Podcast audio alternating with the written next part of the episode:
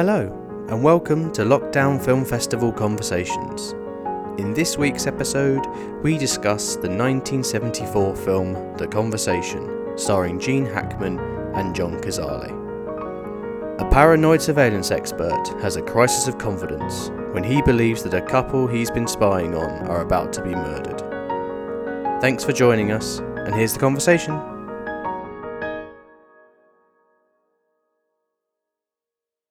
Week 33, and it was Harry's pick of The Conversation, written and directed by Francis Ford Coppola. And I'll pass over to him now to let us know why he picked it and to run a discussion. Hello, thank you all for coming. Thanks for having me. Um, right, thought process around this. I we've done like real classic in in Citizen Kane, in Vertigo, maybe, and then we've done kind of more modern classics throughout the 90s. Correct me if I'm wrong, I don't think we've done anything in between.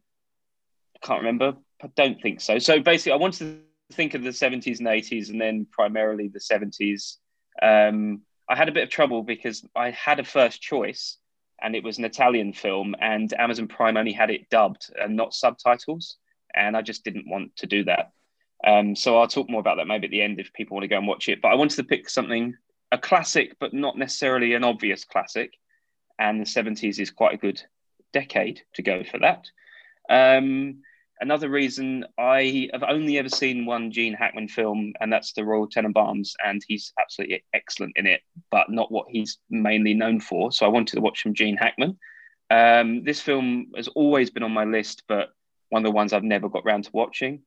Um, I've seen a lot of films in the same kind of mold of that decades, talking Taxi Driver, Last Tango in Paris, kind of these quite depressing, quite bleak films about singular characters. Um, and I was really fascinated by it. And I thought it's something that we haven't potentially looked at. It's a bit, it's a thriller and quite a subtle one at that.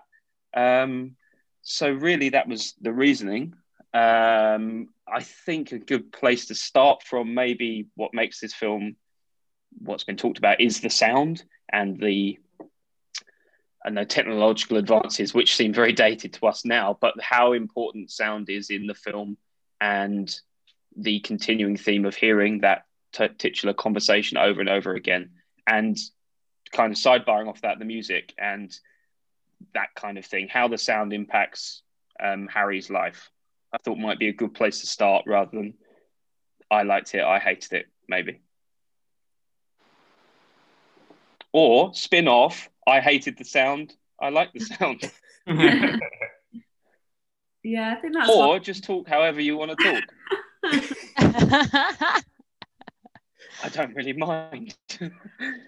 um, yeah, I really liked that element of it um, in the way it was structured, and the, this conversation that you heard at the beginning kept on coming back, and it kept on revealing more and more as you go through learning how first of all how they actually recorded it in three different ways and then you realize that you aren't missing part of the conversation it's just going to keep being revealed later. And i thought that was a really good way of pacing the film and keeping it interesting at least the first part of it. Also i felt a bit at times the the recording of the conversation worked almost like you know those optical illusions where you see one picture and then you see another by the end i mm. i heard in their voices what i thought sounded like a different intonation and then i thought well no that's that's yeah. my brain that's my brain playing tricks on me it's because we know the outside context now it mm. sounds everything sounds different and i i quite enjoyed that i like things that mess with your brain um but because I, I, was mm. genuinely mm. going that's not how he said it at the start well, of course it fucking is it's the same recording but um yeah so i thought that was super super effective and quite creepy uh, which i enjoyed. Mm. yeah i loved all the old tech that they were using. Yeah. Uh, the conversation record and play the conversation on and particularly at the conference i kind of wanted to, a bit more of a kind of walk around to look at all the different cool yeah. ways in which they were used to bug people and kind of spy on people. I found that fascinating. Mm. Uh, and it was almost like I kind of had to keep thinking.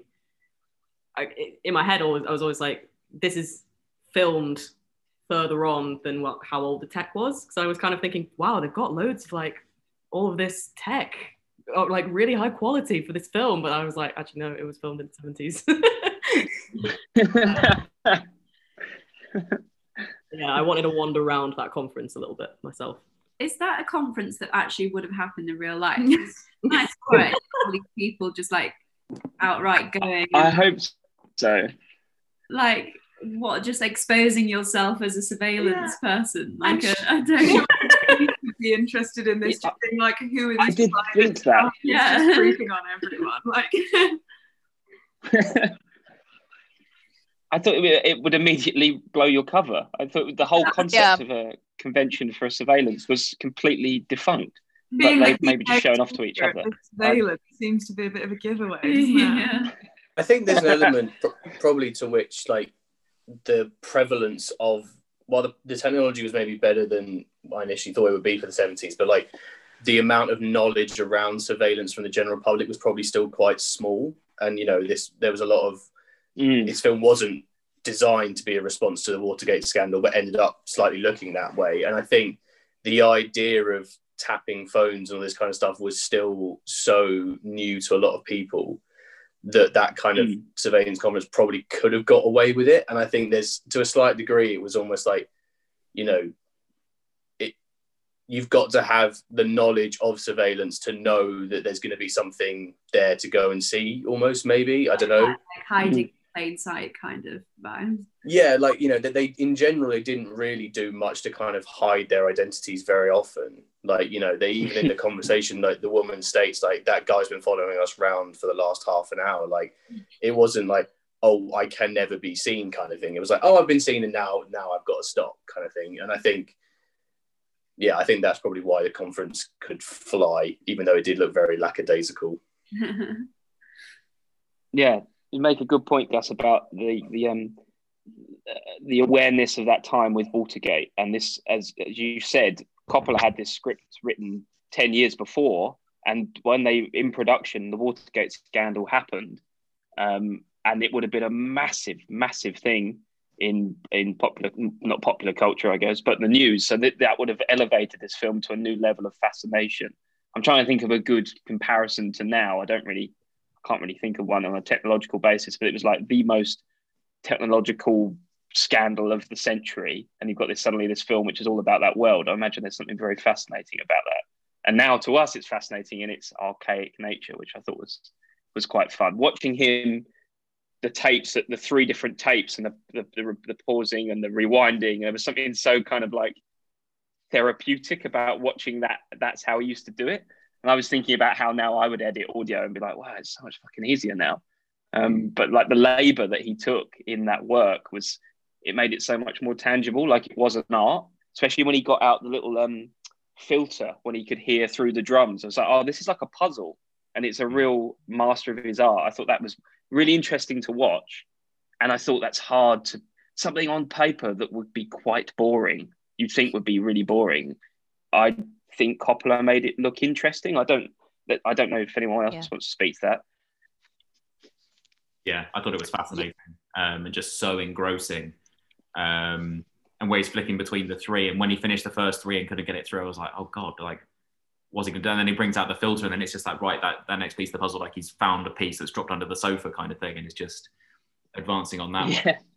I think as well the actual sort of musical score behind it as well with the piano worked really well.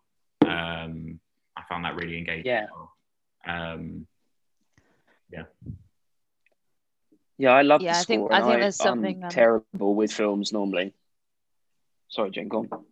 No, I, I, I just um more on sort of his sound equipment and stuff. I think you know us, we're we're pretty, we're all kind of products of a very digital age now, and I think there's there's something really really like aesthetically pleasing about how manual everything was with the editing. Like I wouldn't I wouldn't have the first clue how Mm. to do anything like that nowadays, and it's it's it's Mm. sort of it didn't feel dated, but it just it's it's that like it's you know how people are really into vinyl nowadays. Whatever I think it's I think of this it's this kind of yearning back to Yeah. something that's a bit more tangible than the kind of digital communication we use, um, which I really, really, really liked. Well, um, I also thought the piano was creepy as hell. I loved it.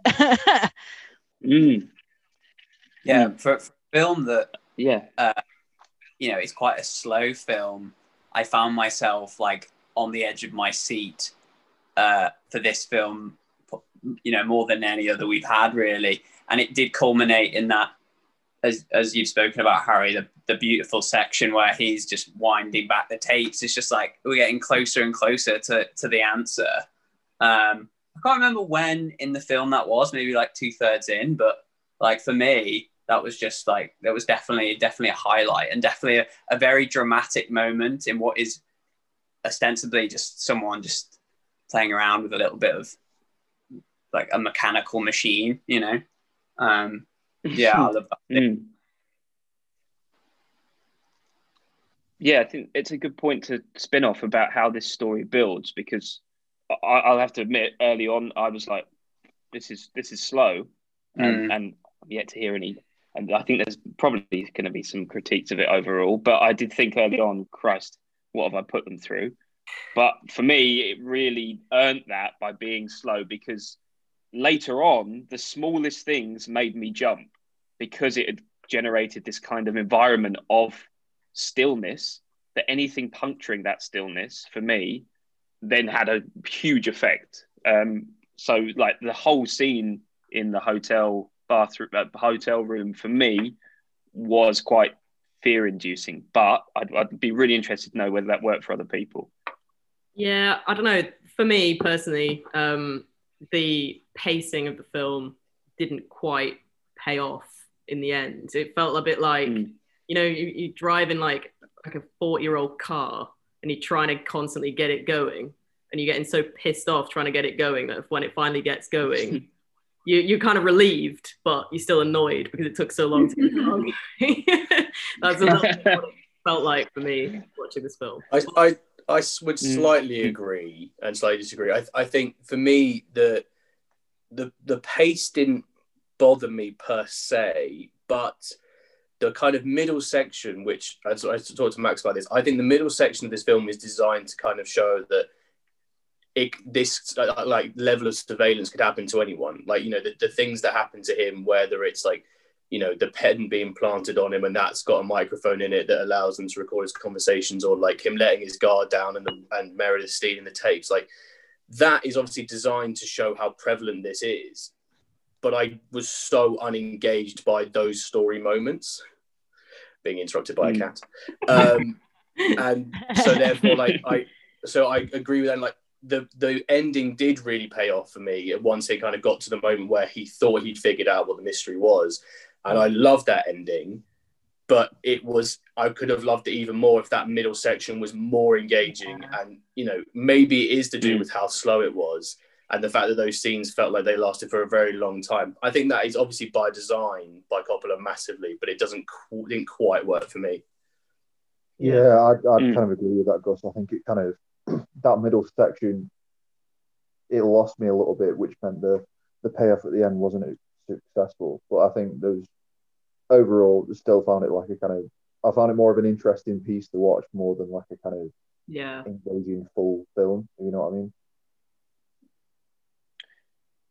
Yeah, I think that's a good point because um, effectively this film for me was a character study, and the only saving graces, not the only, but the biggest saving graces for that middle section for me are when he was the pen microphone is revealed and his conversation with Meredith is revealed to the whole group because that shows how much it took for him to share something and then how humiliating it is for him to have it revealed. And equally, I'd say that the scene in the confession with the priest, where he comes up with some truths, was I found that quite heart wrenching because of Hackman's performance. And I think there were just peppered enough character moments for me that I realized, oh, this is solely about this man, enough so that the ending resonated with me. But I totally agree that there were seat parts throughout the middle where I thought, oh, this is going on a bit, or I'm not as emotionally engaged as I think I should be. But it had, for me, it had a couple of saving moments that I just mentioned to conclude. In conclusion, I, I think I, I found the character of Bernie so unbearable. I think that was another thing that really like he was just. I don't think that performance was fantastic, and that character was so annoying. Mm. And I didn't feel like he had to be as annoying as he was. that every time he was in a scene, I was Mm. like, "Oh, can this scene end?" Because I don't, I don't find this character interesting or important at all. Mm. And so I was like, you know, I, I found the film far more interesting when it was just Gene Hackman as Harry Caul just sat at a desk trying to, you know, fiddle with the knobs and whatever and trying to uncover the mystery and the guilt that he felt over past, you know, instances or the current instance. Like that's what worked for me. The whole surveillance world moments felt, you know, a bit like Mm. shoehorning something in to push some push a kind of agenda that I didn't really like. With the um, just I know at the start you were saying about how ridiculous to have a surveillance conference, but the whole thing, and I don't know if again like this was at the time or something, but if anybody gave you a pen at a surveillance conference and just bragged about how easily they can tap shit, I was like, why would you accept that pen? And he I even exactly the looked same a bit thing, Lara. suspiciously. He was all like, Well, I was literally like, yeah, he put it in his pocket, and I, I, I was like, well, there's obviously a microphone in there. yeah. Obviously, we like, acting who you, who are you kidding? Like, come on. I um, I, I that flagged me as well, and I think it's. I don't know what the comment is here, but there's a collection of things. We're, we're constantly told that he's he's the best in the field. He's he's the best bugger on the west coast, And yeah, but he's terrible at his job. He gets bugged by Moran. His landlord or landlady is able to get into his th- three locked apartment. They open his mail. They know how, how old he is. His mistress once watched him hide by the door for an hour, and she knows that it's him when he's coming in the door. I think there's, and obviously at the end he's been bugged as well, supposedly. So I think there's loads of like these little things that point, oh, he's actually terrible at his job, and I don't know what the commentary is there. I just think I there's there's too much As, as a that show him to not be as good as he thinks he is. As a quick don't- I side don't- when they said bugger, I so thought they meant like the English slang bugger. And I was like, that's very British Yeah. for him to be saying in American film. I don't think it's a commentary on how bad he is at his job necessarily. I think it's more this idea of he's the expert, he's the pro, but he can't protect himself fully. Like the, all the measurement, all the measures that he takes to try and ensure his own privacy don't work because there are so many other things and so many options out there for that to be broken down. So I'm not not sure it necessarily shows that he's bad at his job, but it shows that he can't control his life the way he wants to, and he's so clearly desperate to Mm. Have, you know, this completely isolated private life that no one can have access to, and he that's almost impossible for him to ever do because of you know, and just working in that field doesn't fully protect you from you know being tapped or something like that. Mm. I wonder as well if there are some elements to it where he's obviously spiraling a bit at this point because this hot bugging scenario is brought up brought back memories from something that happened in the past. And so that's taken his focus off protecting himself. Rather, he's trying to protect these other people. And so he's therefore more susceptible to being caught himself as well. Mm. For those middle sections, that doesn't quite explain his mm. landlord being able to send him a birthday card. well, I, I think like the, the pen one, as I, I may have been pretty callous with, like it's obviously got a microphone in it, but he, he, I don't know if anyone else felt this. He felt he seemed so smug throughout that conference scene. Like Mm. the character of Harry, it was so obvious that he kind of saw himself above everyone else that was there in the way that he'd be like, well, you know, that's trash. That doesn't make any sense. That doesn't work. Like he wouldn't, he wouldn't take the photo, which you know maybe that's for privacy reasons, but. He, he, it seemed to me that he thought himself above everyone and that no one else could quite get to his Mm. level. And so it was the, the pen thing was maybe just, well, you know, the, he watched that telephone demonstration and it said, was so shit that he probably didn't even think that that bloke had any talent at all or something. Mm. Yeah. Yeah, I think there's something in this in the in yeah. the safety that. Oh, sorry, I'm on delay. Go on, do it again, Harry. I was, I was just going to say there's something in the safety that the, the best man supposedly at this cannot protect himself from a bug, and I think I'm and that might move on to the conversation to the end scene whereby he drives himself mad trying to find the bug. And then I think, which for me was a beautiful final shot where he's just playing the saxophone, unaccompanied, uh, well, not with the, the recording as he's previously, and just like completely free and almost like he's given up on trying to to have this incredibly private life and just sort of like given into the fact that it's impossible and it's found a freedom to be able to do the things that he wants to do.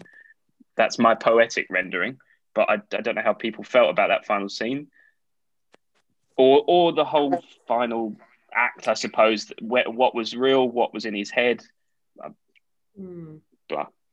Yeah, I, I was gonna say because they there's that fucking weird dream sequence that for me just came out Mm. of n- nowhere. And for a while I was like, sorry, what what is happening? Why is it all misty? God, he's been talking to Mr. Darcy's director, like oh, so much mist Such everywhere. funny But no, it, um yeah. but no, that that really threw me because it was it, it it for me it just felt so alien to the rest of what we'd seen in the film. Um, but then I think, yeah, by the end, the i- the whole idea of him sort of unraveling, I really enjoyed. I also I thought something about the sound of that saxophone being played, as you say, without any actually accompanying music, sounded just so sad. um, and it was, yeah, it it I really like um jazz, and it's it it did remind me sort of weirdly of um there's the phrase, you know, like when you're listening to jazz music, you should listen to the notes that aren't being played.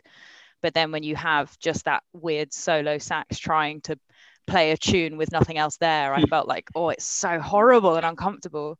Um, some parts of this film for me really turned into like almost a horror, like the the tension in the Mm. scene where he's in the where he it's when he goes into the um hotel room after the fact and you know look looks around and there's there's so many false starts. Um that for me it felt like something from i don't know you know like the shining where there are so many false moments Yeah. and then when something horrendous happens it really is horror horrible. Um i've completely lost my train of thought there. There you go. No, i it's, just it's yeah. something I want to talk about because this kind of sneaks up as a, a a- soft horror near the end. I mean, there's you know Mm. there's a few things, and it's I felt really unsettled. There was one moment in particular where he's in his room, his room, and he's um, underneath the sink, and he's like drilling through the thing.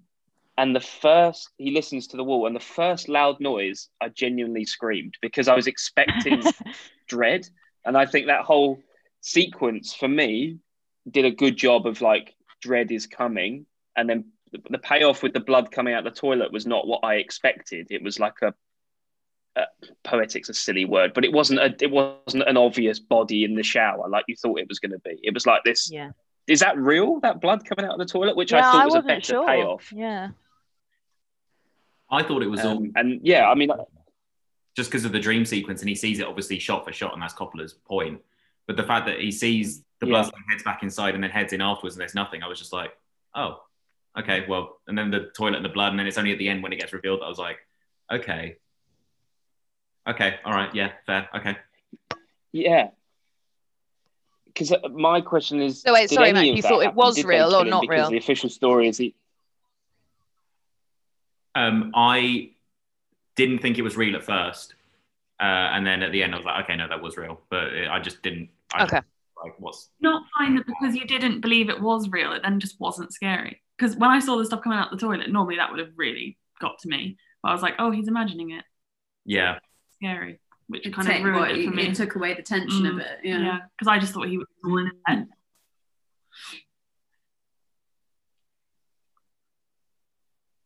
I thought it was real. yeah But then- I'd- but then but then I don't know. I mean that that that kind of the level to which the toilet overflowed maybe was a bit ridiculous. I'm no I'm no expert in plumbing, but that seems like an unlikely outcome. Um, that's that's my ten pence. I, I think like it has to be slightly married to the whole scene because the whole scene like he goes in there and he can't find any evidence of the murder that he's been that he's feared has happened, and yet for the toilet to overflow like that, the logic would have to be it all was done so quickly that it was quite scattergun approach to clearing up the whole thing. and so therefore there probably should have been more indicators of a murder in the room potentially. But yeah, like you, Nick, I'm Mm. not an expert in plumbing either. Anyone else just think it was really odd as well and just a bit sick that like he knew this murder was going to take place, but he just wanted to go and stay next door and just listen to it. Yeah. Like, not doing anything Front about it, row just seat, go and listen. yeah. But I think that spoke to his weakness in that he he this has happened to him once before. He could see it coming a mile off and still didn't do anything. And even when he's on the balcony and sees that bloody hand, he goes and hides under the covers and watches the Flintstones. The Flintstones So, so I totally Yeah. I totally agree, and I think it it spoke to how pathetic he was. I liked that he didn't suddenly become a hero and stop a murder. He's useless, which I thought was interesting. Yeah, it, it was, only really took like well sorry I just quickly it only took like one phone call from Harrison Ford, who the creepiest Harrison Ford's probably ever been, to be for him to be like, Yeah, no, I'll leave this alone. Yeah, Like he was like, Don't get involved, we know where you live kind of thing. And he was like, Okay. yeah, yeah, yeah. sorry. He's not looking to, and he's that's the moral conundrum. But he's not looking to stop anything. He's just like, oh, there's going to be a murder because of my work. Maybe I'll just get the room next door though. well, it, it was it was funny because I'll be there, but I'm just going to be next door. it's funny because in the in the dream sequence he talks a lot about uh, his and I have no idea if this was real or not. Again, it was it's one of those strange films where you're like, I have no idea what actually happened. But he talks about being paralyzed as a child. And I thought, okay, like Mm. the the kind of the the idea of paralysis and the idea that he's sort of stuck in this strange kind of limbo and he's not really able to connect with the world, but he's Mm. also not not able to let go of all of his weird compulsive sort of yeah i don't know i don't know i don't have a point here but i agree i thought it was really sick No. and creepy that someone would think a murder was going to take place and just just kind of sit on the outside of it and then i thought you know what what Mm. I, I wondered that- what they were trying to say about his character that Because in that dream was sequence, doesn't he have the line he says, I'm not scared of death, but I am scared of murder. yeah. Like, Mm. and so it's like Mm. it's like the notion of like someone dying is not what scares him. It's the notion of like the criminal act almost. And it's like that's what he's scared of. He's not he's not like desperate to stop someone from necessarily dying. He's desperate to stop someone from being killed due to his um his influence, I suppose. And because that's coming purely from a like, kind of selfish, cowardly point of view, that's why he fails to act. Ah. Because it's not like he's not Is that- desperate to stop someone dying. And if, if I think if he was, he'd then intercede. He's not desperate to stop someone from dying. He's desperate to stop the influence of his work causing is that a catholic thing I was going to say, I think it's Yeah. all part of his it, of it's the idea of sin and the fear of yeah but his his like shit engagement with Catholicism as well. He's like clearly quite attached to it and sees it as quite a strong identifier of himself. And yet, it- yeah like he, his confession was so nonsensical. Like he goes in and starts off like, use the Lord's name in vain, blah blah blah blah blah. Oh yeah, and I might also be involved in a murder. Yep, cool, job done. Bye. See ya. Mm. And it's like that's Yeah. off for another week. We've all been there. We've Neve. all and then Hail Marys, you're all be all right. Exactly. And when he's trying I think trashing that was the and he hesitates over smashing up this little Mary icon. and it, it's yeah, it's not religion because he believes in religion. It's religion because he's guilty. no. He feels shame about things. Isn't Yeah. it? I thought Yeah. that Mary thing was good because it shows the futility of his belief. Like his belief is not real. It's it's rooted in absolving himself, basically. You can tell she's a cheap knockoff Mary, not a real. Yeah, I, was- yeah. I was expecting it to plastic. completely Yeah, He's not got a a decent rubber. one. It took him so long. I was it just made of plastic. I thought it was going to be made of like China, Yeah. and he was going to smash it to bits, Yeah. and he had to rip it apart with his bare hands. Shows how committed he is to Catholicism, which is very little. Well, I, I actually found that whole part kind of annoying because it was like they needed religion to explain it, to explain his morality and why he cares so much about these people dying. It's like you don't need religion to really care about wanting to stop a murder, but like Yeah. yeah. But I, but I, but I guess that's the point. Is like he didn't actually care about stopping the murder. no, And, even though You know, he's- like Uh, it's so but he weird. thought by sa- he thought by saying it in confession that absolves him of any responsibility. Um, and that was like, oh, cool. Well, I'm off the criminal hook but then realized after that he's like, oh, I guess I'm not actually off the hook. I've got to go and do something, and then doesn't do anything. Very strange. um, what do people think about Hammond as a, as a performance? Say that again, Harry. So, uh, what did people think about Gene Hackman as a performance? Because he's not been he retired a long time ago, and I don't know how you know we don't see Gene Hackman anymore. But and as I said before, this is only the second film I'd ever seen him seen him in. Um, but I'd like to know. I'd like to see what people thought of him as an actor. I really liked him. I thought it was a strong performance. I agree. Yeah, I thought he was. I thought he was brilliantly, brilliantly cast. Um, I, I, I cared about the character, but not probably not enough. It's just to loop back to the kind of the idea of pacing. I, I found him fascinating to watch, but I didn't find him fascinating to watch enough to make up for for me the real loss of pace in the middle. Mm. Um, I sort of, I Mm. at some ti points I wanted just a little bit more, and I cannot fathom what that little bit more would have been. But I think that was not him or his performance. I think it was the pacing around it that that I was struggling with. I guess. I Mm. think his performance was good and his face was so readable that it meant mm. he could have trimmed a lot of the fat that I thought was really frustrating about the film. Like when he went to see his mistress girlfriend thing.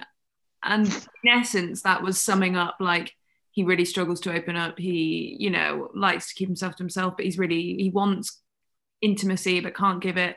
We could have got that from many other scenes in a much shorter time without having all that nonsense because he could carry that emotional. Yeah, I think that that that was definitely something put in there so that the pen scene would work a bit later, and it's just like that was it give much else. Yeah. I think it's a good point, uh, Neve and Liz, because I think that that uh, lack of uh, intimacy or opening up could have been explored with um, Stan more, John Cazale's character, which I who, who I felt like didn't get enough of that relationship. I thought that was really interesting because he's a brilliant actor, and there was clearly this this this um this dichotomy of like who, that, how involved they want to be or how much they want to know. And then he's quite heartbroken when Stan leaves him to go and work for Moran.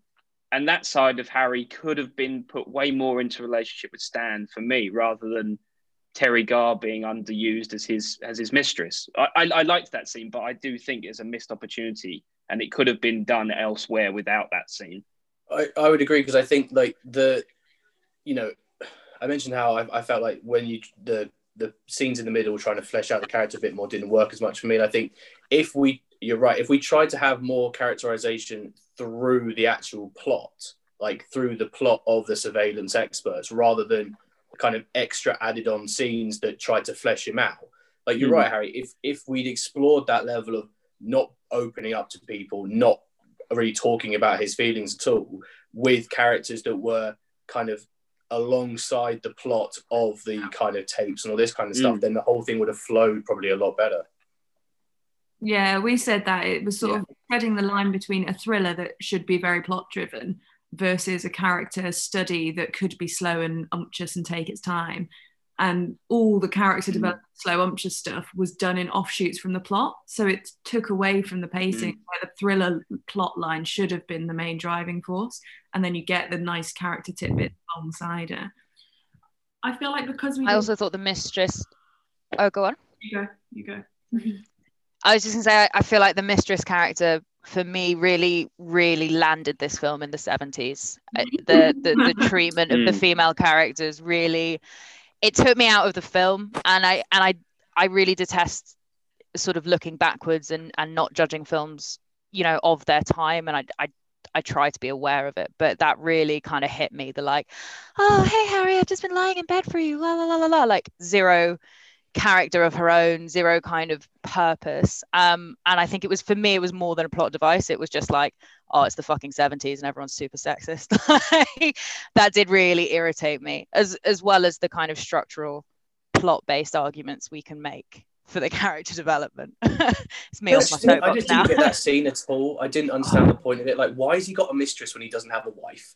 Why doesn't like like either, either he's with this woman or he's not? Like, I just didn't understand the, the relationship. Didn't seem to make any sense. It was like, is she like? It was. all- I, I, I know this is probably not particularly good thing to say, but almost like she should have been like an escort or a prostitute for the way that he behaved towards her.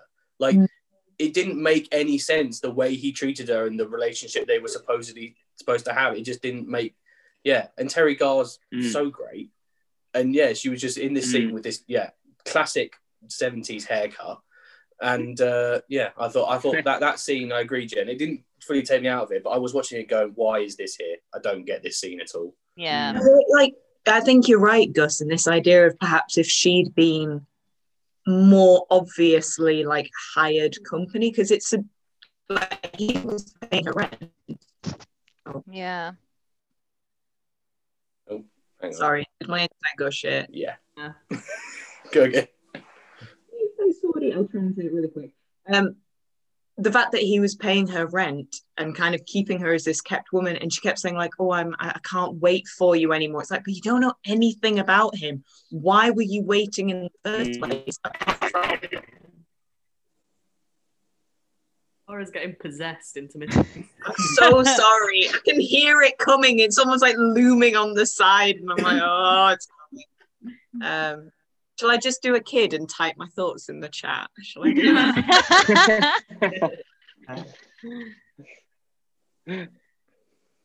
Carry on.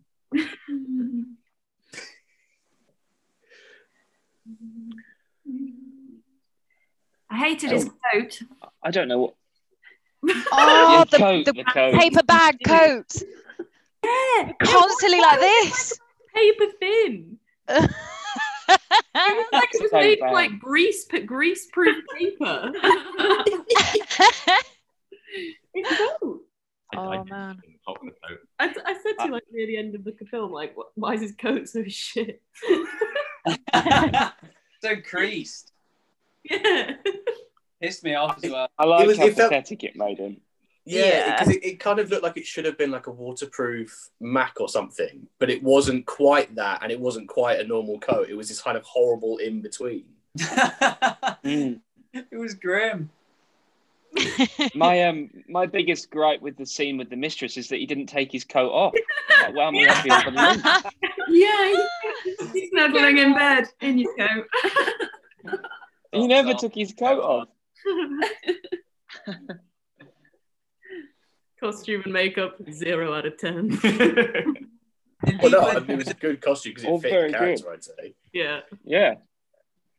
Did um did we in the final scene again? Uh, when like by the time he's like ripped up his entire apartment, bit of an overreaction, I thought, but I appreciated the poetry of it. Um, but did we ever find out where the bug was, or did I completely miss that? Oh. Yeah. No, and there's no annoyed about that. necessarily evidence there is a bug at all, really. I would say. It might be in his head. It might all be in his head. Oh.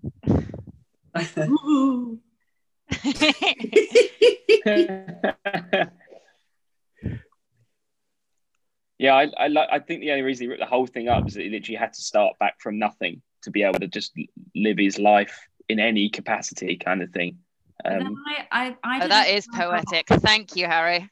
Yeah, I don't know if I got that sense of freedom from that scene though, and I don't know if I read it wrong because I Mm. think it makes sense with the whole saxophone thing. But I just got that he has not found the bug, but he's still going to be looking for it or like conscious of it Mm. forever, and Sure. that's not going to leave his mind now, and he's just in his pants playing saxophone, thinking can't do anything else but play Yeah. saxophone now because they're going to hear it all and they're going to know.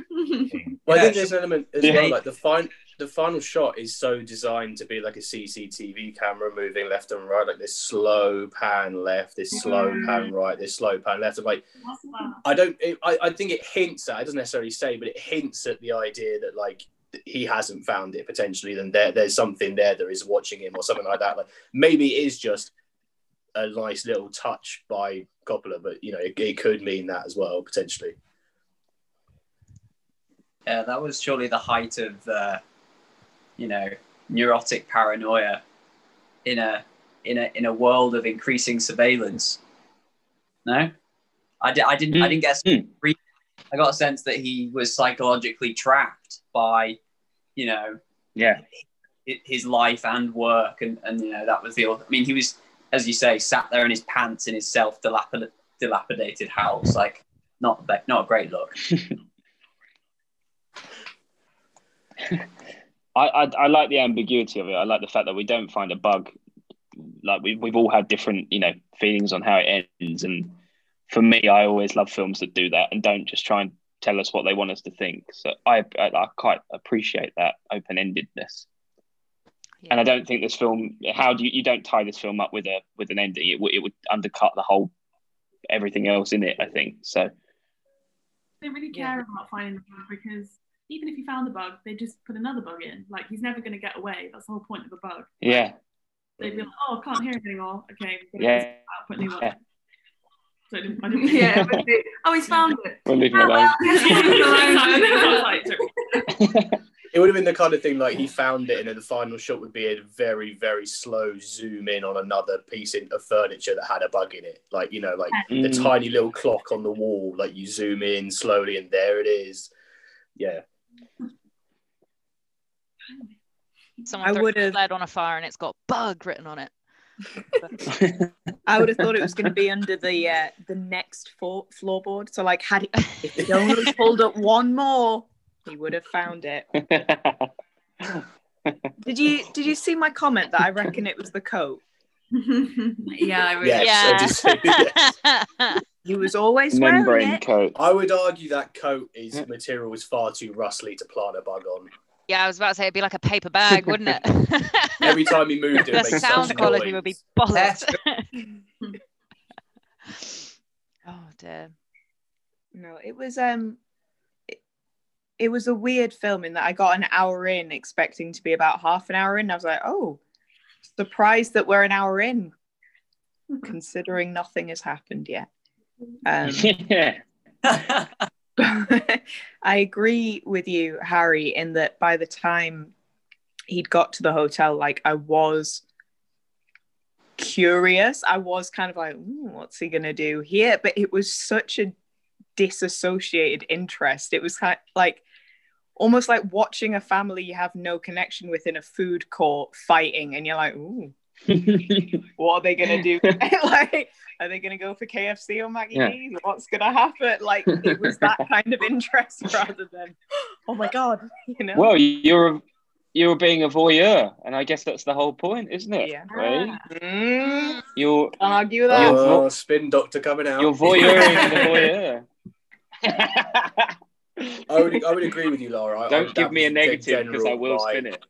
I, I, would agree. I was interested in what the mystery was, but more because there was a mystery rather than like his involvement necessarily and what it would mean for him.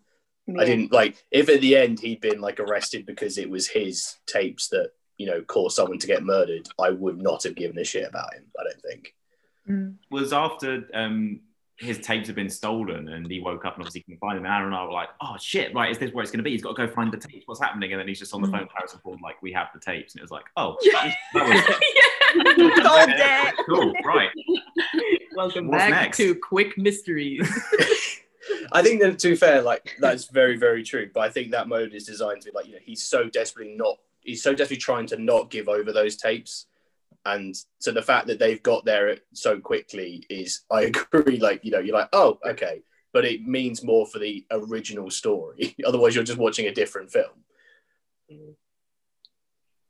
it um the more I listen to the discussion, the more it begins to feel like somebody who doesn't write mysteries trying to write a mystery and being like, I know what a mystery looks like, and they've kind of oh, gone their own way. We can hear you fine. Carry on. All right. You know what? I could only see three screens. It was you, Jen, and Max and Anna, and ev- all of you were completely still. And I was like, okay, no, yeah, it, it felt like someone who doesn't really write a lot of mysteries or engage with a lot of mysteries, maybe going like, yeah, we need we need shock factor and we need this and we need a little bit of a twist and we needed this and we needed that. And as a result, it just felt a bit like they focused on the wrong thing. But I, then I guess you're right. If it's more of a character study, then I guess it's fine to not focus on that. Because how much of The Godfather did he? Yeah, adapt? what? 'Cause he obviously worked with the actual writer of the novel. Because I, I don't know Mm, if how much of an impact he had on the writing. Because if so, that's very sort of different to what The Godfather is like. Well, I was talking to Harry about this Yeah, last night, you probably maybe, and, and there's like stuff out there that says that this is Coppola's favorite film of his own, which, considering how um, like revered he is, he has not made a good film since the 1970s, really. Um, yeah, but so like, but all He these other films that were so big were in general adaptations. The two Godfathers, Apocalypse Now, is basically an adaptation in a way of Hearts of Dark Darkness, and so is an element to which this is his favorite because it's purely original. And then Harry was like, "Well, it's not purely original because it's inspired by Blow Up." So it's like, you know, I think there's there's a lot of conflicting kind of um, creativity going on in this film that means that that's maybe why it doesn't quite come together for a lot of people.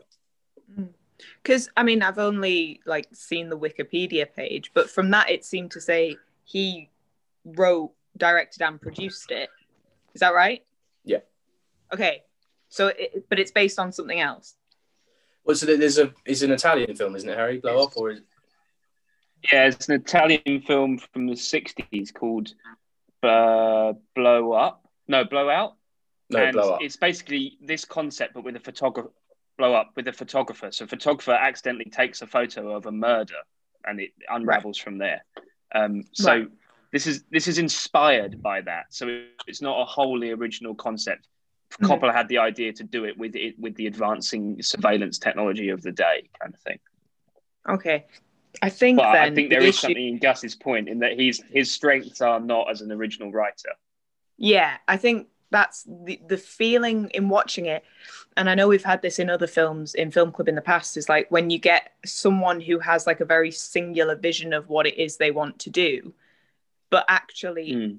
sometimes that can be to the detriment of the film. And like if he's kind of gone, I'm inspired by this. It's like, but do you have the understanding to turn that in, like to actually transpose that successfully, Mm. or because of a lack of other vision in this, is there not somebody there going? does this make sense? Is this the right move? Are we sure? like, do you need that other voice to kind of chat, especially when you're being inspired by something else that was written by someone with a different experience to you, and you're taking it and going, "Oh, I'm going to Mm. go my own way with it." Do you actually need someone else to go? Mm, not how I would have done it. Do you know what I mean? yeah, Just- Yeah. yeah. I would also be interested to know how. it's interesting. effect- Go on, Harry. No, I was just going to comment about the script because people's a lot of critics like this film for the script, and um, uh, you know we can maybe talk briefly about what that. I mean, Lau- Laura, you've you've touched on it basically, and I don't know if that leads into what you were going to say, Gus.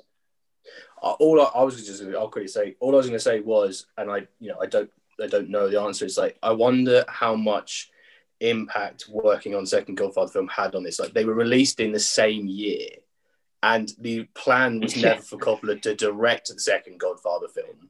He was going that was actually amazingly going to be directed by Scorsese, who was handpicked by Coppola instead. So therefore, when he then had to direct that, and that is such a mammoth film compared to this, like it's over an hour longer. Like, I just wonder whether there's some element of strain on doing all these films in such a short space of time, and whether that's why some it's not as fully realized as it could be. You know, Mhm. I've, I've directed a three-hour Mm. film. Now I'm of, of the Godfather. Now I'm directing another film. Now I'm directing a three and a half hour film, The Godfather Part Two. I just wonder whether this gets because Mm. it's original, because there's no source material to base it off of, with all that happening so close together almost at once, does that maybe affect some of the, you know, how Mm. clear sighted he could be when making this film potentially? Yeah, it's a good point for for how um for how heavy story the Godfathers are. Perhaps he was just like pulled his foot off the brakes. Was like, this is just about a sad man, okay, and nothing's gonna really happen. But I'm gonna kind of tease you that something's going to happen. But if you want things that happen, go and watch the two Godfather films I've made, right? Like I feel like even You're the welcome. I feel like even the actual conversation wasn't even that exciting. I don't know if anyone else found that. Yeah. But like What was that? Sorry, I, I missed. I was um saying that I didn't even feel like the actual conversation title of the film was even that yeah. interesting. No, it wasn't. I wasn't Yeah. like I wasn't desperate to especially, if that's his What- job and he probably does that a lot. Like why was that the one that he was obsessed by? Like I know I know they're talking about murder and she might have got like hmm. they're talking about murder and stuff, but it just wasn't that thrilling. Only But became I think interesting. you're right, Katie, because they're not even talking about murder, are they? Really? Like Yeah, the, the, the, the line is no, but the line is he'd kill us if he had the chance. Like No, that no, could no, so no, no. be a throwaway comment. But the Like, doesn't intonation. mean anything. The whole conversation is planning it. Yeah, but he doesn't know that, Mm. does he? For so long, he Oh, has no idea that that's what they're doing. Like, But I I think he's think- trying to figure out what they're saying, and you know, Yeah. he'd kill us if he had the chance. Like anyone could say that about any situation if they, you know, if they were callous enough. Like it's not necessarily an actual threat, is it? No, I think it's. I I think peppered in amongst that, like he finds quite early on. I think before he gets to that quote, he's already found out that they like have acknowledged that they're being followed, and like she's saying stuff like, "Oh, pretend I've Mm. just told you a joke." Like there's enough stuff in the conversation to make him obsessed with finding out what it is they're talking about, and the things they say that sound. You know, we find out obviously they're talking about a murder, but they sound just fake enough to be like code for something. There's a few things they say, and I can't remember them off the top of my head now. But there's like just a few things that it's like, yeah, a person wouldn't say that in a normal conversation. Then paired with the fact that they're Mm. very aware they're being, you know, surveyed.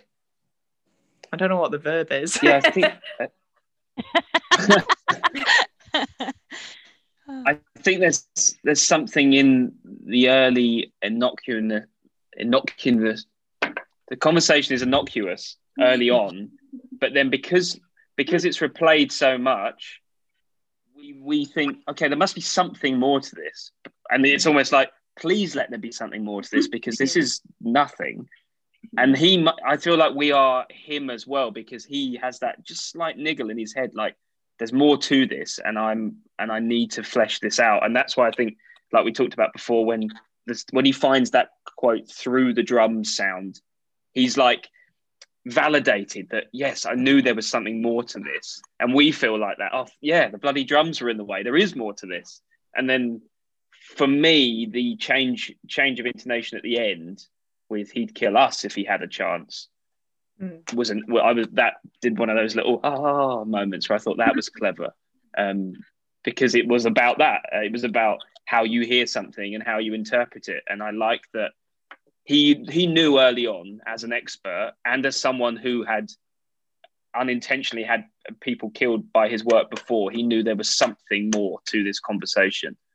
When it could have he could have just been like yeah that was nothing and just given it to the director and that was it. Mm. but I like how it niggled and how we heard that the tape played all the time and the little bits and that he was trying to find meaning in the song that she was singing and there wasn't anything there he was trying to find meaning in the talk about the, the homeless man on the bench and there wasn't anything there and i liked that we were kind of pulled along with that but like there's something more to this and i'm not sure, quite sure what it is yet maybe Excellent. yeah, I agree. well, is? Yeah. I, I like the initial banality of it all because hmm. he himself is a pretty, you know, he's a scruffy, middle aged, boring looking bloke. And the things that happen to him are quite extraordinary. and I think it's, it's, in some ways, there are kind of Mm. parallels. Like it sounds like a boring, normal conversation. And then, you know, peeling the way, peeling away the layers, I quite enjoy. I have a question. Mm. Do you think you could make an effective modern remake of this film? Or do you think there's something about the specific technology that that makes this film sort of legitimate? I feel like we're all too just accepting of the fact that everything we say is being listened to and used against us in some way that it's like, wait, someone specific is listening. Mhm.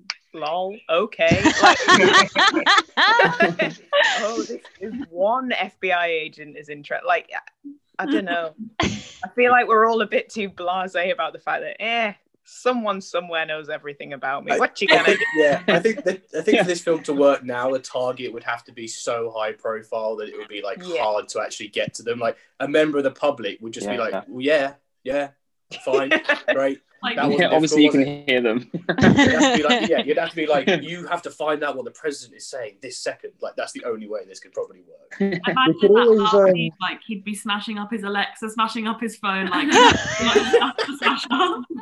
Well, that will link to what what the only thing I've watched this week later on. If you want to see woo, someone using Alexa again. Stop I it. They could always I'll- do a I'll remake say of this film where it was um, where it was based around uh, Bill Gates microchipping the whole of the population to figure out what was going on. sign me up. Who knows? Sign you up. There is um, there's a film that was made in the early '80s, which is effectively a remake of this, uh, called uh, Blow Out, uh, and it's with John Travolta in the lead, and it's about a sound guy that unexpectedly unexpectedly records a murder, and it is absolutely brilliant in the worst way. Please seek it out. It's a proper proper B movie thriller. Direct, directed by Brian De Palma, who made Scarface. So, like, good credentials, but it is oh. mind-bogglingly schlocky, but such a good thriller. Like, it's actually really fascinating. Is it- so, is it one of if those you films liked you this can- and wanted more to happen, I was gonna say, is it is, it's, is it it's one of those this film with more like, yeah.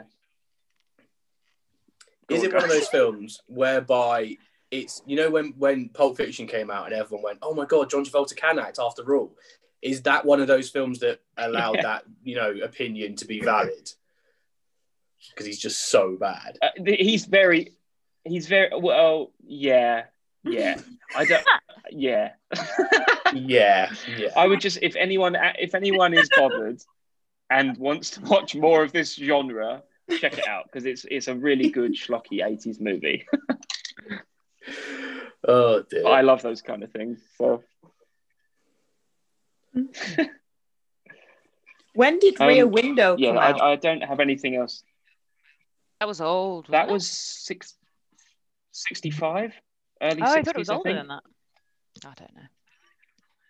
because Can't I, remember. it might thought it it might be its color, so it makes me think it's early '60s. But that was that's I absolutely love Rear Window, and that, that I'm glad someone brought it up because this is very much inspired inspired a little bit because of the voyeurism nature of it and that kind of threat from not ah Pav.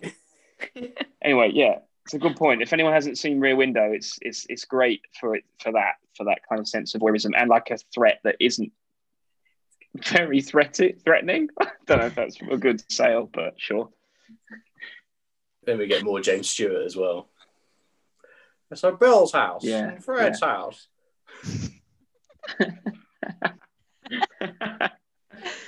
Oh well, welcome in, Um, Pav. Why, Pav, why did I you, didn't uh, have anything else to pose. Really. Hey, Pav. Hello. I didn't see you come in. That's, that's okay. It looks like you're too busy um manning the co- the control center. yeah, sorry, let me just put you on hold. Um, yeah, sorry guys. What have I what have I missed? Everything. Yeah, probably. I mean, like I was gonna, pa- I was passing it over to you because I don't think we've got a lot more than necessarily anyone wants to say. So if you want to just, you know, cover your thoughts and feelings, and then if there's anything anyone wants to jump off from there. Yeah, sure. I thought that would probably be the case. Um, so yeah, I think o- o- overall, I really I I enjoyed this film. Um, uh, I think it was, I think the timing of it just about suited me in that. I think I was watching it and there was a very slow, long build up. Um, you know, um, you know, and I, I- think I was I was I was hooked in just the right time. So, was, you know, the, the the first half an hour, I was very much like, where is this going? and then yeah the story developed at a pace which was nice and it, it kept me ticking along really nicely which i enjoyed um, i feel like the actual sort of twists towards the end were enjoyable but I don't think we're as satisfying as I as I was hoping for. But um, no, it was overall quite thrilling. And then my only predominant thought that I, that I had, which I assume no one else would have mentioned, was that um, the only thing I could think of was I've seen, I think I've seen about four Gene Hackman films, and my my favorite obviously being Enemy of the State, where he basically plays the same guy. Um, Will, Will Smith's in that, by the way, guys. In case oh, there we go. um, I just thought it was really, really weird uh, that, like, what, 20 years later, Gene Hackman's playing a guy who's basically running away from the state and they're all bugged and being recorded. Um, I, was, I have no idea if any of that was to do with this film. But uh, but I thought he was great. I thought he was. I thought all the acting was really good. Um, Yeah, well, I mean, if, if based on what we've watched so far, if you want to combine Gran Torino, that some of the best things from Gran Torino, some of the best things from this, then watch Unforgiven, because that's got good, good Eastwood and good um, Hackman, um, Oh, okay. and it's a western. Which you know, if you like a western, give it a go. Oh yeah. Yeah. Uh, it's got Morgan Freeman in it as well. And who doesn't love him? that sounds good. But yeah, no, overall, overall, I was I was a fan. I think um, I think it, it jarred me just because I'm not used to watching films like early '70s films. Um, I think the, the Godfather is the, the first Godfather is the only other I think Francis Ford Coppola film that I've seen. Um, so yeah, jarred me a little bit to start off with, but but I enjoyed. I thought there was some really really really cool camera work in it as well. Yeah, I, I I thought the the establishing shot at the beginning was superb. I Yeah. thought that was brilliant because it was it was very clear very early on that it was someone was watching what was going on from like a really big distance, but it really moved around enough that you weren't sure what the subject was. Like at Mm. first, you kind of you were listening to stuff and you weren't sure who was talking, what was going on, and then at first I thought it was this clown that we were supposed to be focusing on, and then I thought we were supposed to be focusing on Hackman, and then it slowly shifted camera view from Hack from watching Hackman into watching the couple and watching lots of things go on at once. And I thought that was a really good way to start the film. Mm. Maybe it never quite reached that level again, but um, I thought it was Different cinematographer. And then he got he did that and then got fired off the project. What? really. Yeah, there was there was one cinema. There were two cinematographers on this film, and the guy who was first, the only thing that stays in the film that he shot was that opening sequence, and then shortly afterwards, I mean, I don't know if they shot chronologically or, but he that's the only thing that he's credited for in the film, and the rest is another guy. the rest of his stuff must be. Well, that was the best something. bit. What did he do? Yeah, I, I can't remember the guy. The he guy witnessed the before. murder. Big guy. and the guy afterwards is the guy that did Jaws. So what a film. Film. I'm actually sad we've not Um, watched Jaws yet. Would it be allowed or would it be too much of a horror? I think it's allowed. No, Oh wait. allow it. More, more old films. Um, Yeah. I, I don't really have anything else to pose. I, I like that we mentioned the music. I thought the music was brilliant. I just want to say before that normally I do not notice music in films. It's not something that I pay attention to, and this had a real effect on me. So I'm I'm sorry our resident musician can't be here to share his opinions, but I hope he, he enjoyed it. He did. he enjoyed it very Maybe. much. Didn't it? it did, yeah, yeah. I yeah. no, it was it was nice. I thought I thought particularly I thought the music was awesome. Um Mm. and I liked I like it's very rare when a film has that like one motif that they keep bloody returning to like in this one I, I I kept thinking like god you know this twinkly piano bit that could really be pissing me off at this point because I've heard it solidly for like two hours now but it didn't and I, I sort of I remember just just being surprised that I wasn't annoyed and actually it was I, I, I kept enjoying it I don't know how they did that But it kind Mm. of fit the character quite, you know, didn't it? Mm. Like the fact that it was monotonous, like his life was, and the fact that it was a solo piano by itself, and his life was so lonely, it kind of fit the character. Whereas if it had been that kind of same motif but by one instrument over and over again in a different film that was like, you know, about a party, then it probably wouldn't quite fit as well. yeah true I thought it was a lovely score, and I think, I think it was his brother-in-law, Francis Ford Coppola's brother-in-law, that scored it. So David Shire, yeah. yeah. Oh.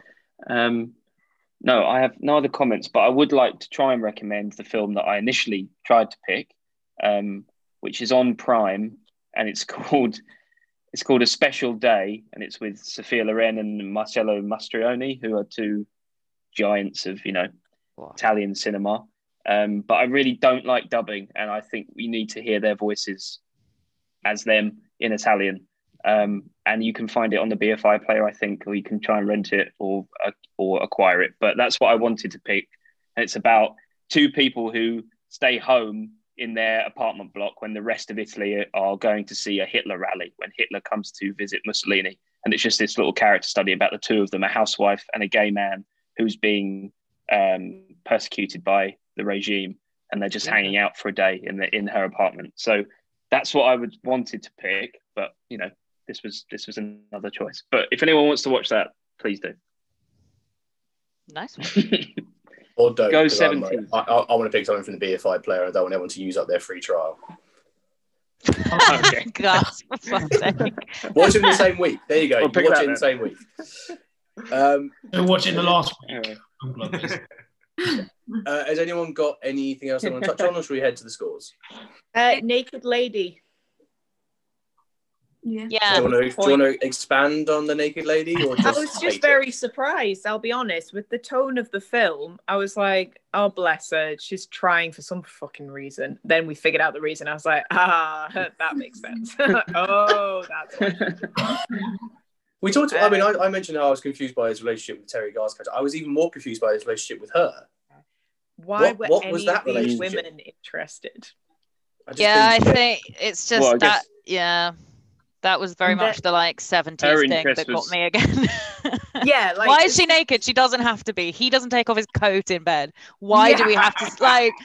I don't mind. Look like, but why? I, I think because there was like it went from the the embarrassment like oh he, he can't take a joke he can't take a joke yeah, yeah, good night good night because suddenly he's lying down and she was just flat out naked and I was like where did this come from and I'd seen at the start it was rated 18 so I was like where is this gonna go like what are we gonna see and we just But it was some- all so casual. I thought like like because then it always like I almost thought oh so is she like his wife or his girlfriend and then the other one was the mistress because like it all mm. seemed very relaxed when actually it was a woman he'd met that day.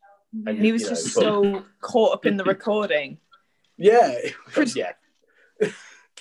he was a weird guy. It was weird. I just feel like if you are in that situation where you this is your life and a woman like that comes into your life and for some reason is sticking about and is willing to have sex with you in this situation alarm bells should be ringing you should be going well no one would do this in their right mind so what's she after what have i got that's of any use my recording Oh yeah, I'm the recording I'm desperately them- trying to keep from anyone who could use it to hurt anyone. Yeah, but also, just he's got play lots of secret thing. stuff in this warehouse. Why is he letting them all go and hang out and have a fucking after Yeah. party there? Ride Do you know what I mean? I was like, what are you doing? this is my point. He's not very good at his job. I think he just wanted some company. Oh He clearly wanted some kind of company and intimacy. Enough And the convention, the convention was whole clearly like down the road from where he worked. Like you didn't have to go very far. Yeah. Like, usually, like, oh, we're going to convention. It's in Vegas, and it was like, oh no, it's literally like two blocks down. Yeah. You know, I can- Yeah. It kind of- They hold it there because he's the best bugger on the west coast. Come on, Mm, I- Gus. They want him I to be still- there. I still think it just sounds funny. I'm sorry. oh dear. Oh dear. So yeah. So the the nakedness, I I questioned why it was in there and why it was needed. Um, and the answer is it wasn't. I questioned and then I answered. I got my answer. Yeah, that was that was the only thing. I just texted Anna in all caps because I was so taken aback by. it. I was like, "Ooh, tits!" And then it was the next scene, and it wasn't mentioned again. Um, oh Yeah. dear. Um, Right, scores then. Just before that, uh, completely, well, not completely unrelated to film, but did anyone else see Anna at the National a year or two ago? Because it had incredible sound design that was very similar, where every audience member had headphones on, and the play was set at a party, and people were spying on each other, and you were only hearing certain people's Yeah, that's cool. input. and things. It's very, very good. Um, sound Did it have um, Phoebe Fox in it? Pardon? Did it have Phoebe Fox in it? Was it that one? Uh, I don't know. don't know. No, never mind. Never Oh, mind. It's not, it's not worth the effort. But it was looking the, at it, the so. Ringham Brothers doing the sound design. So if you ever see them, uh, Ace. And on a kind of similar note, Oh, I I'm great. sure no one else will have bloody done this because I think I even did it with school or something. But I remember going to see a play in Stratford Station, and the audience were sort of up on one of the kind of balustrade bits, and the actors were just acting. You all had headsets just amongst the commuters, and I it was that very very weird voyeuristic thing as well. Again, but yeah, you just reminded me of that. Cool. So weird. Can't have headsets now. At That's 5 it. p.m. in Stratford, everyone's like, what the hell is going on? oh. Those were the days when we could go see theatre. Put put things on your faces and heads. I mean, I'm still fulfilling that fantasy right now, but Did you get that headset from the play? I've kept it as a memento ever since. I sleep with it under my pillow. oh dear. Yeah, the only other Um, comment I was going to make about the film was the was the thinness of his jacket. But- We touched on the jacket. Don't worry, Pav. Oh, okay. We hated on that jacket. It was a Um, useless jacket. Yeah. yeah, we have now lost Nick to the football. Shocker. Um, but I've got, but I've got his score, so it's okay. Um, right. Any last, any last, last, last thoughts? no. No. Okay. Right. Let's go. Um, Pav Uh, six. six. Uh, Katie Seven. seven. Uh, Lara Six. six. Lids Six as well. uh, Max Six from me. Neve. A six also. I'm seeing a pattern. Oh no, wait, the, pat- the pattern's ruined. Nick's a seven. Uh, Ollie. Uh, I was a six. Shah was a four. That was a four. Thank you. Uh, Anna, Six. six. Alex was also a six. Jen, It was a seven, but I think to buck the trend, I'm going to give it an eight. Yeah. I'm also giving it an eight. And Harry, Thank God for that because I'm an eight. So no, no voter bias here. The conversation can currently be streamed in the UK on Amazon Prime Video. Thank you to Anchor for helping us make this podcast and to Alex Conway for composing our theme music.